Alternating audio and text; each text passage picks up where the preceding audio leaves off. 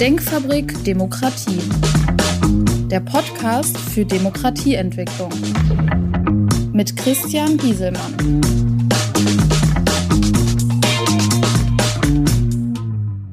Hallo, mein Name ist Christian Gieselmann. Ich beschäftige mich mit Themen wie Politik, Wirtschaft, Gesellschaft unter dem Aspekt Haltung und Verantwortung. Alles aus Sicht eines Ingenieurs auf die Themen der Zeit mit der Intention, Lösungen herbeizuführen. In der letzten Folge habe ich gesprochen über eine kritische Betrachtung der Förderlandschaft in der Forschung am Beispiel der Fusionsenergie. Mein Thema heute, Wohnungsnot. Warum so wenig Wohnungen gebaut werden. Hierzu eine Einleitung. Wir haben in Deutschland in den meisten Städten Wohnungsnot. Besonders umso größer Stadt, umso größer der Wohnungsmangel. Im ländlichen Raum ist das Problem nicht so gravierend und in Teilen Ostdeutschland besteht sogar deutlicher Leerstand. Der Wohnungsnotstand ist nicht neu. Der Politik wurde jahrelang durch die Statistiker suggeriert, dass eine schrumpfende Bevölkerung auch weniger Wohnraum benötigt. Was die Statistik nicht bedacht hat, ist, dass wir immer mehr Quadratmeter pro Person als Wohnraum nutzen und dass wir ein Einwanderungsland sind und wir deshalb moderat wachsen. Die nicht abreißende Migrationswellen, der Ausbruch des Ukraine-Krieges mit über eine Million Kriegsflüchtlingen allein in Deutschland, die eine Unterkunft benötigen, haben die Situation noch verschärft. Es gibt nicht nur das primäre Problem, dass Menschen dringend eine Wohnung benötigen, sondern dass der Mangel die Preise hochtreibt. Wohnungen werden für die Normalverdiener in den boomenden Großstädten unbezahlbar. Dies wäre bei Konsumprodukten nicht weiter tragisch. Ein Auto zum Beispiel könnte man einfach länger fahren, bis das neue verfügbar ist. Bei Produkten des täglichen Lebensbedarfs ist das allerdings extrem wichtig, dass diese verfügbar und bezahlbar bleiben. Welche Maßnahme will die Politik ergreifen, diesen Missstand abzuschaffen? Die neue Bundesregierung ist vor zwei Jahren angetreten mit dem Versprechen, jährlich 400.000 Wohnungen zu bauen. Dies hörte sich ambitioniert an, da in den Jahren davor weniger gebaut wurde. Unmöglich allerdings auch nicht, da nach der Wende in Deutschland über 600.000 Wohnungen pro Jahr erstellt wurden. Es werden wohl weniger als 200.000 Wohnungen dieses Jahr werden. Was ist schiefgelaufen? Grundsätzlich hat die Bundesregierung außer Fördermittel nichts in der Hand. Die Förderung der Wohnungsbauwirtschaft funktioniert auf Bundesebene primär über Abschreibungsmöglichkeiten. Die Wohnungsbauprämie ist so marginal, dass wir darüber gar nicht erst reden müssten. Die Förderung des sozialen Wohnungsbaus läuft nach einer 20-jährigen Bindungsfrist aus und trägt nach Ende dieser Frist besonders zur Erhöhung der Mieten bei. Es gibt sicherlich noch weitere Maßnahmen, welche die Bundesregierung verordnet hat, die ich hier aber nicht weiter ausführen will und kann. In der Realität werden wir den Wohnungsnotstand mit keiner dieser Maßnahmen los. Die Entscheidung, dass Wohnungen gebaut werden, liegt primär an den Investoren. Investiert wird, wenn das Invest sich lohnt. Die Bundesregierung kann natürlich nur bedingt etwas dafür, dass die Zinsen steigen und durch die kriegsbedingte Inflation die Baupreise durch die Decke gegangen sind. Was würde die Situation verbessern? Eine einzelne Maßnahme würde hier nicht weiterhelfen. Das Problem ist vielschichtig. Eigentlich gibt es nur Hindernisse. Da extrem restriktiv in ihren Genehmigungen sind. Da jedes Bauvorhaben Veränderung bedeutet und die Mitbürger sich gerne darüber beklagen. Jeder will mehr bezahlbaren Wohnraum. Aber vor meiner eigenen Tür will ich kein neues Wohngebiet.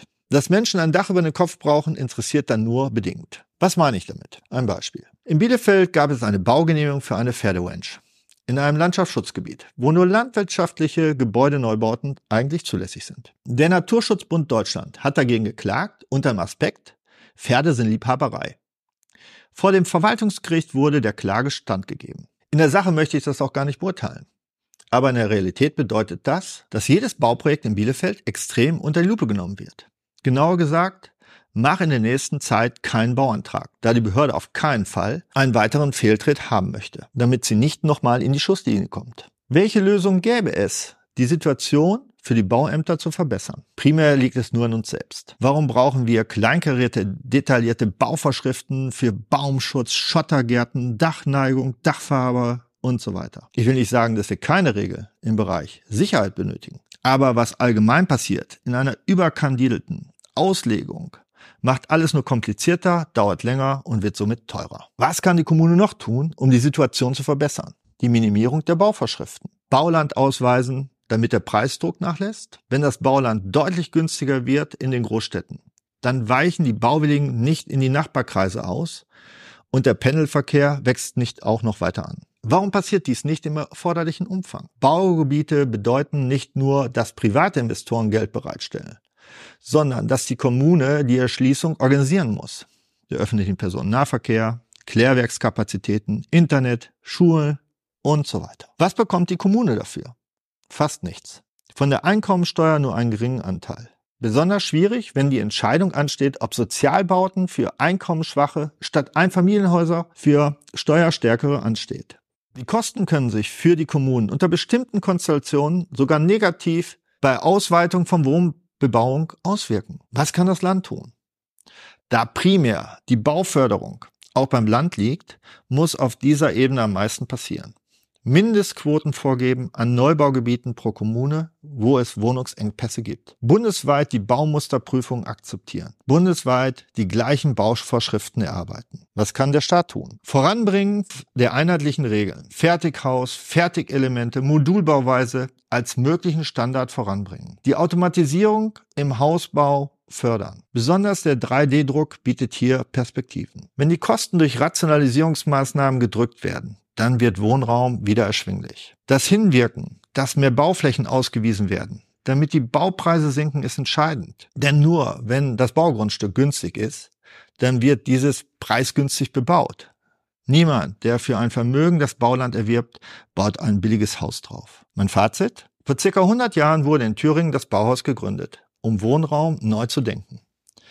Bei den aktuellen restriktiven Bauvorschriften wird es kein zweites Bauhaus geben. Wir müssen uns alle frei machen von überbordenden Bauvorschriften. Wir können als Deutsche auch mal was nicht vorschreiben, sondern den Beteiligten vertrauen, dass sie es richtig machen. Nur die Entbürokratisierung mit der Ausweitung des Baulandes und der Rationalisierung des Bauwesens auf industrielle Standards werden nicht nur mehr Wohnungen passend hervorbringen, sondern Wohnungen auch wieder bezahlbar machen. Mein Ausblick für die nächste Folge, Industriestrompreis. Auf diesen Punkt gehe ich in der nächsten Folge ein. Ich bedanke mich fürs Zuhören, freue mich auf ernst gemeinte Rückmeldungen, Kontakt über meine Shownotes. Ihr Christian Gismann.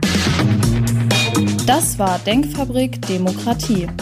Feedback per Mail oder auf www.denkfabrik-demokratie.de.